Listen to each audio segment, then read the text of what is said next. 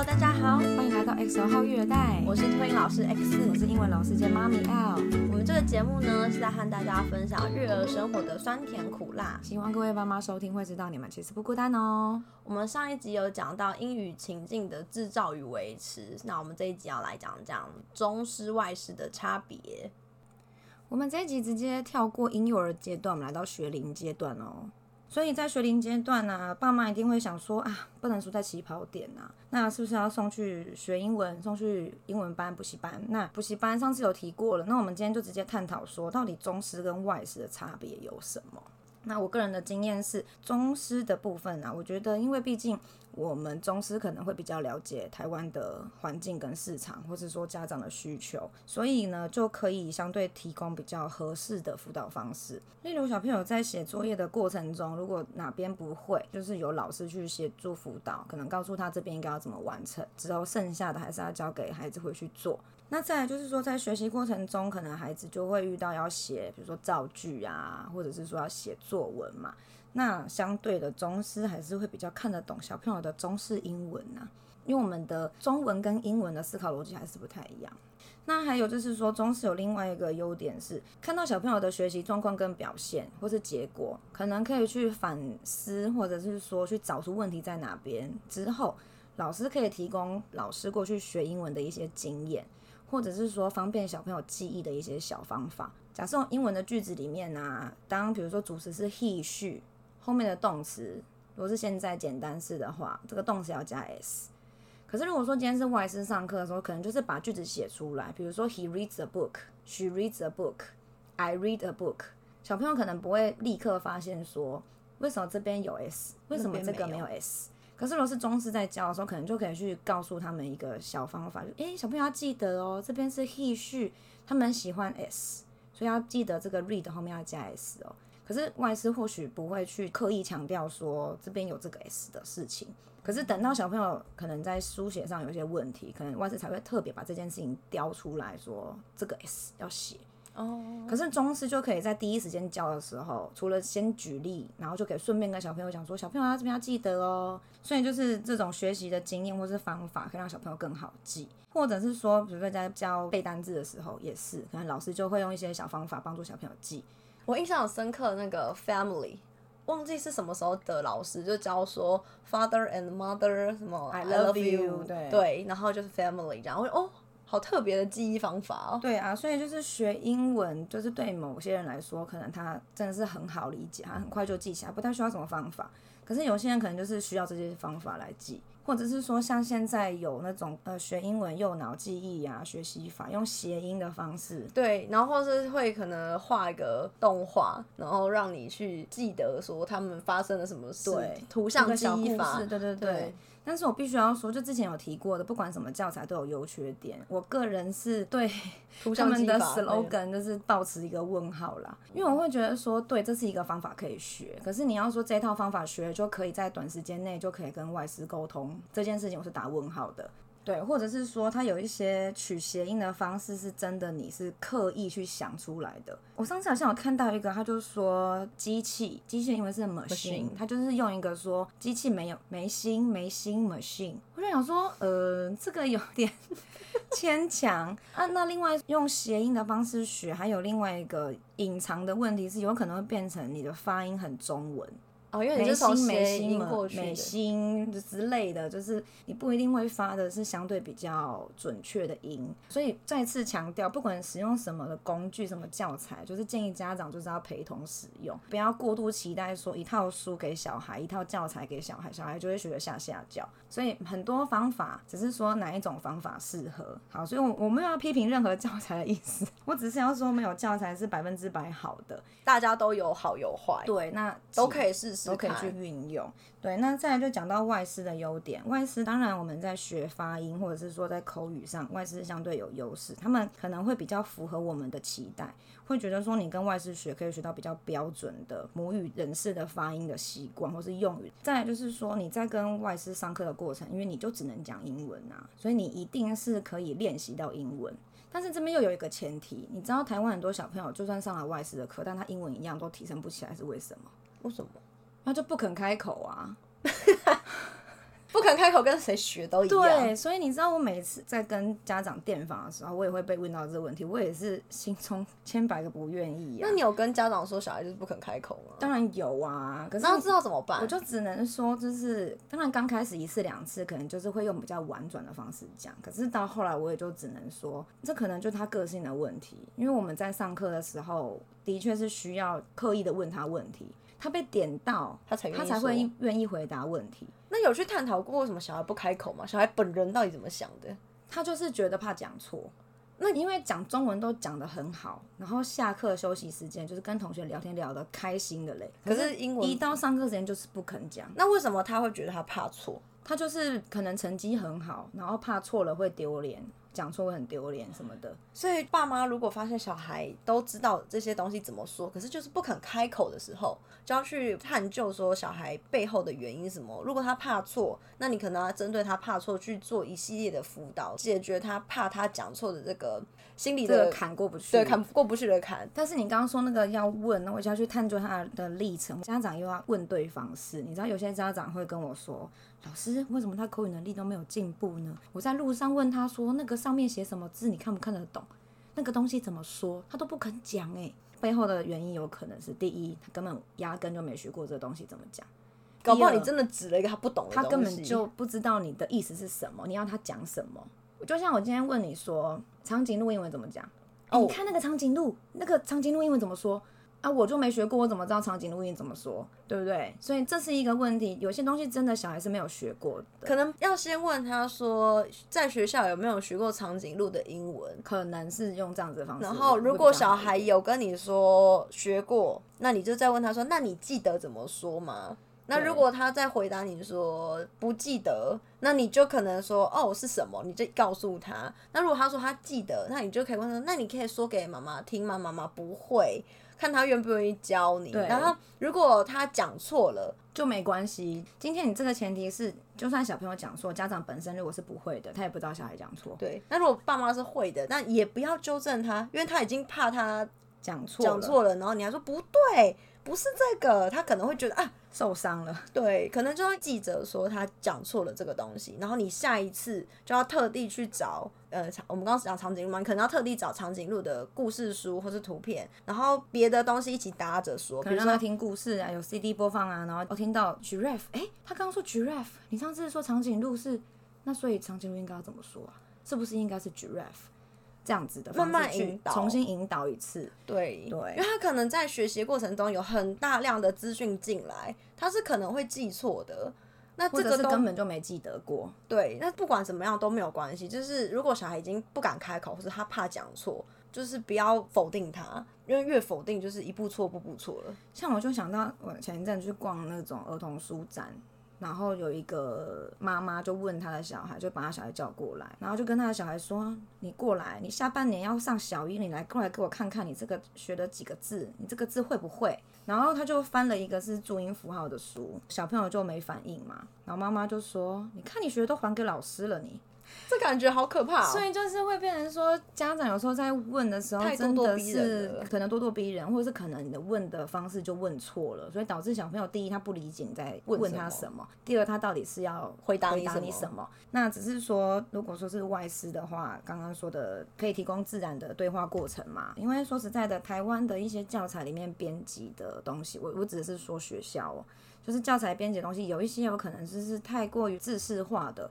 不一定是外国人真的会生活中会用到的，像比如说最近网络上也很算是热门的一个讨论嘛，就说你如果听到人家说 How are you? Fine, thank you，就知道说是台湾来的，因为我们的教科书就是这样写。对对，可是你真的在跟每个外国人互动都是用这样子的方式吗？每个外国人都会这样回你吗？其实不会。像我之前就是去旅游打工的时候，就有那种比如说黑人看到我就说 Yo, what's up？然后我就 What's up？那我要回什么？我要回什么？那你会回什么？我就不知道啊。然后我就我忘记，我不知道是停住没讲话，还是说 Fine, thank you。我忘记我回什么。可以说 Hey man，对对之类的。然后可是他们其实好像就是说你回到 Yo what's up，他就你就说 What's up 就好了。其实真的不是要让你回个什么东西。对，所以就是日常用语真的看地区性跟不同的人，他们的习惯用语又不一样。我觉得那个打招呼感觉就很像有时候会有说台语会说什么假爸爸。对对对，类似像说你不是真的要讲说你吃了。什么东西。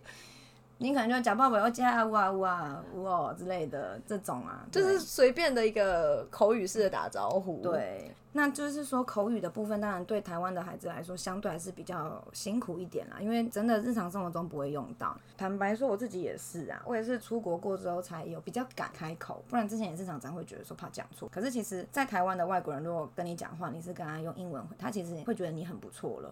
之前有看过很多 YouTube 影片，是可能有人故意用英文去考台湾人会不会应对。其实我觉得大家对于愿意开口讲的人，就已经会给予很正向的肯定，就算讲错都没有关系。嗯，我觉得学语言就是讲，我们不用去追求百分之百的正确，因为它是个工具啊，对，那运用就好。可是我觉得台湾大部分还是太以考试导向，所以会导致变成听跟读的能力有，但是说跟写。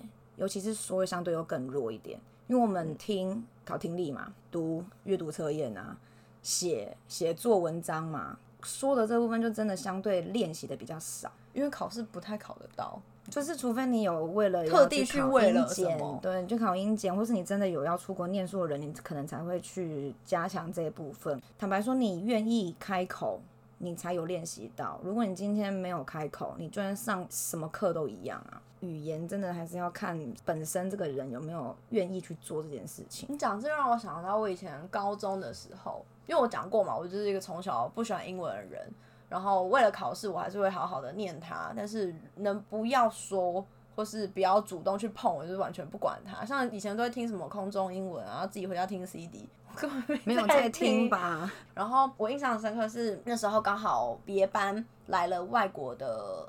算转学生，交换学生吗？还是转学生？我，我忘记他是交换转学，反正就是我来了一个外国人，然后就是讲英文，然后会很少的中文的那一种。然后那时候老师就说他会来跟我们上几堂课。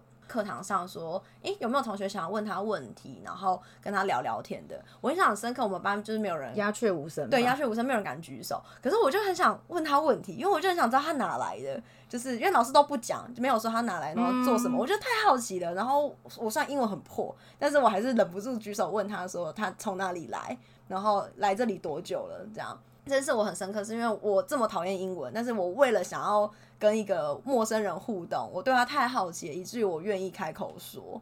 对，可是因为学校的环境平常不会有这种嗯情境，嗯、就是不会让你有主动好奇到，就是你很想要表达的那种机会。对，因为这个感觉还是不太一样啊。就如果假设今天是老师给你们一份学习单，或者给你们一个什么图片，然后让你去描述。的这种跟你真的看到一个人想跟他互动，你想要知道他的一切的这种自然的情境还是不太一样。不一样。再来就是有讲到说，上次讲补习班的时候有提到说外师的迷失嘛。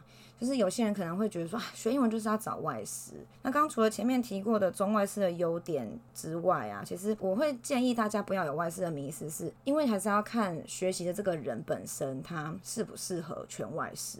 因为如果有一些人他的理解力真的比较差，可能就像我们刚刚说的，可能需要像中师提供一些学习的经验或者一些小技巧。如果完全外师，可能他的吸收理解的历程就比较没那么顺。那呃，外师当然在口语方面是有绝对的优势啦。可是如果是在文法拼字的部分就不一定比较强，因为像我过去的经验，就是外师他们先脑补了说他要写的句子是什么，顺顺的看过去可能就 OK OK。可是如果我们今天是真的要认真讨论文法，假设说这个文法句型应该要怎么运用，有些外师也是需要去查书，因为正式的用法跟口语的用法不一样，可能还是不太一样。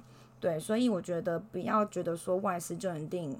什么都很强之类的。我印象中就是，比如说你跟外国人就是聊天的时候，他们可能也是会漏写几个字母的。嗯，而且这真的很困扰，是因为我英文不好，所以如果他今天漏写字母，我真的不知道他在讲什么字。或者用他们聊天的时候，他们会习惯用一些，比如说类像缩写，比如说像 as soon as possible，他会写 ASAP。对，你如果是本来不知道这个人，就会想说 ASAP 是什么？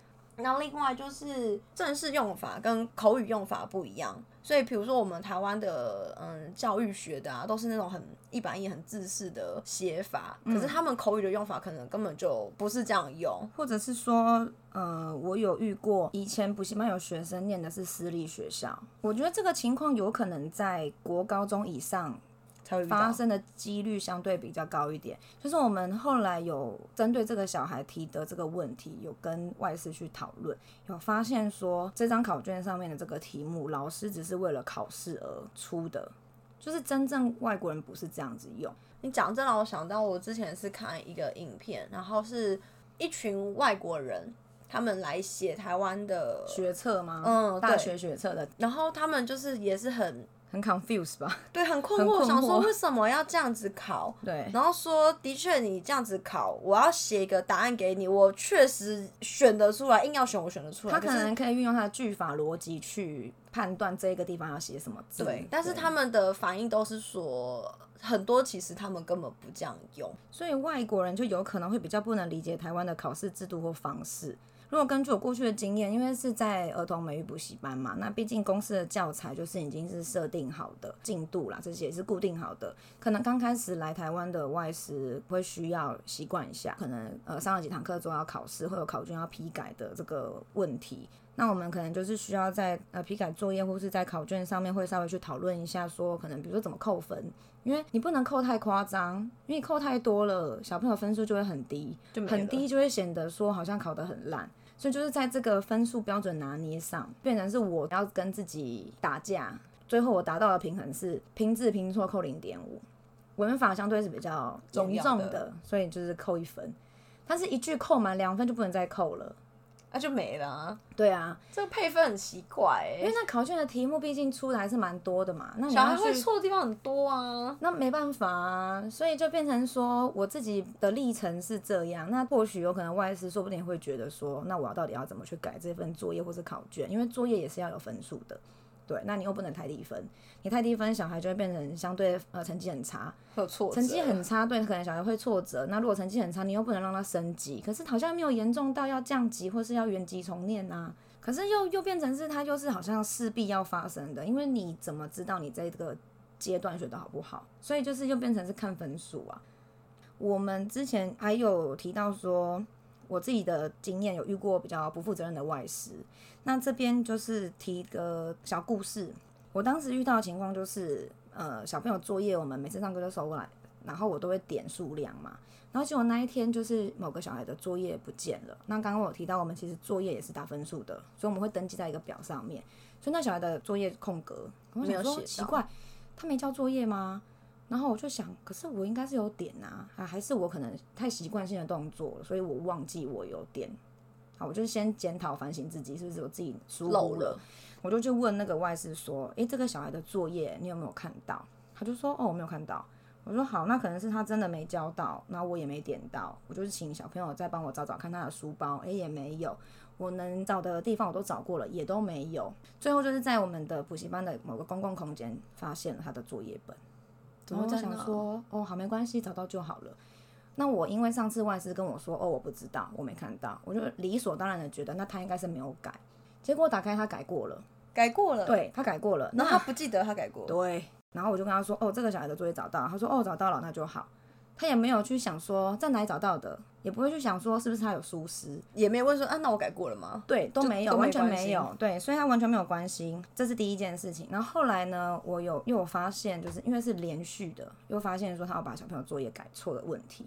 改错是指什么？改错，我觉得今天在针对改错这件事情，就是人难免都会犯错，就连我自己也会犯错。我觉得犯错没有关系，可是我们要去修正他。他的犯错的点是小朋友写错，他完全没有发现。因为我们的公司的教材是有解答的，就是老师有标准答案可以对，老师是有标准答案可以对的。好，那你今天要说啊，他就是外国人啊，他干嘛需要看解答？他自己改就好啦。如果是按照这样的逻辑，那这个句子是比如说，因为像未来是有两个句型，一个是 will 后面接原形动词，一个是 be going to。比如说 I am going to，she is going to，好，be going to 后面接原形动词，他写成 will going to，老师没发现。所以我觉得这是一个非常低级的不应该出现的错误，而且我觉得台湾的环境，家长一定会觉得说，我送我小孩来补习班，照理说应该是要学对的东西，结果错了，你怎么没有发现他写错？对，那当然今天不是家长发现，是我自己在盯小孩的订正功课的时候发现的。就连我自己本人，如果我改错作业，我后来发现我改错，我还会跟小朋友说啊，不好意思，我这边改错了，请你修改一下，这边应该是要怎么写。那因为是我要求订正嘛，所以当然是我去订这件事情啊。可是我看到这个错根本太低级，然后我跟他讲说，我们可能要避免这样的情况发生哦。我试着跟他讲说，我们可能这样会有点尴尬，我们可能会有点丢脸。我可能用比如说 embarrassed 或者是用 ashamed 之类的词汇去跟他沟通。他都跟我说，I don't feel ashamed, I'm not embarrassed。我就觉得。然后我就是因为因为累积让我觉得说他根本没有 care 小朋友的这些东西。那就像我之前提过的，我们在跟中外师配课的时候，中式责任是相对比较大的，因为要跟家长沟通。我会觉得说你捅了篓子，还要我帮你擦屁股，然后我现在跟你讲，你又不听，然后我反过来问他说，那有没有觉得我们有什么地方需要加强改进的？他说我没有啊，觉得很好啊。那他为什么不觉得他文法没有注意到？就是这个没有关系，反正他会觉得说弄错又没怎么样，是很正常，没有错啊。可是他后续不是应该？对啊，所以我说可能大家就会觉得说啊，外事就一定文法句型很强啊，或者是说怎么样？可是真的不一定。对，所以我今天要拿这件事情来讨论、来举例的意思是说，真的有可能会因为文化背景的不同而导致我 care 的点，可是外事不 care。然后可能外师 care 的点，我们又觉得没怎么样，就都有可能，对，所以会说不要有外师迷失，就是不一定外师就是真的可以完全理解你要的东西是什么，他给的东西就是你需要的，的嗯、对。那还有另外一个案例，就是另外一个外师，就是在另外一个补习班，呃，另外这个补习班是会上一些比较相对讨论的东西的，有时候会有一些主题式的课程嘛。然后那个时候是他是跟我们老板配课，然后我就是负责跟他讲说，哎，我们的教材放在什么地方？那拿给他看，跟他说，这个就是你接下来要用的教材在这边。那你有什么问题，就是可以再跟我们说，可以再提出来。这样，他竟然跟我的老板说，我没有跟他交接，教材放在哪里？然后我就心里想说，我已经拿给你看了耶。他不理解那个东西就是。因为我跟他说，他几号上课就是要用什么讲义，讲义在这里。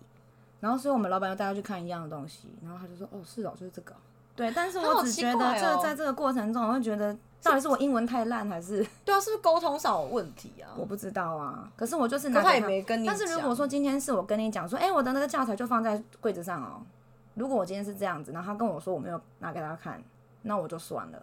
我亲自带他去看的，我拿起来给他看的，在这里。然后他还说你没，他还跟他跟我老板说我没有拿给他，真的是 傻眼猫咪。好吧，不知道哎，不知道哪边出了问题。那还有就是说，有可能有文化背景的差别，就是还有一个是连锁体系会办一些英文比赛竞赛嘛。那那个时候就有个小朋友，他是高年级的，然后本身因为程度还不错，所以也是被学校有推派去做一些比赛的代表。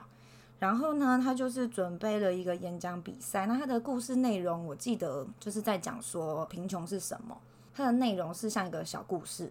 然后就是一对父子的对话，我觉得就是有时候也很无奈，是因为在连锁体系里面要办比赛呀，一定会希望各班都要就是要有代表出来。然后那个时候也算是好说歹说的说服这个小孩参加。然后他就是已经先在学校比赛过了，他可能就觉得说，反正我才刚比赛完，他就拿这一套同一套讲稿参加我们补习班的比赛。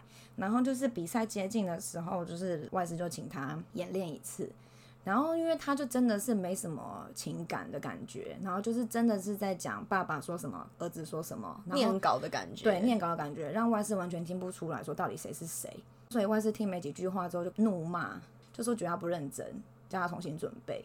外师这样就生气了，因为他就平常已经很忙了啊，然后就是已经是利用下课时间，还要被拉来听，对，然后又是下课时间，可是当然这是工作范围的项的内容之一啦。可是因为就是这样子，所以外师就生气他，然后小朋友一脸错愕，我也只能就是去跟他了解说他生气的点，然后再告诉小孩说为什么外事生气，安抚小孩，对，要安抚他。对啊，人家已经想说，我就不想来，叫我来，想要骂我，奇怪。对啊，那 那所以就是有去了解之后，就是有发现说，像我们的中文的演讲比赛或是朗读比赛，我们就是说难听就是很 gay 白嘛。我们可能说各位评审大家好，会有就是抑扬顿挫啦。对，就是很刻意的抑扬顿挫，不是真的你在讲故事的那种感觉。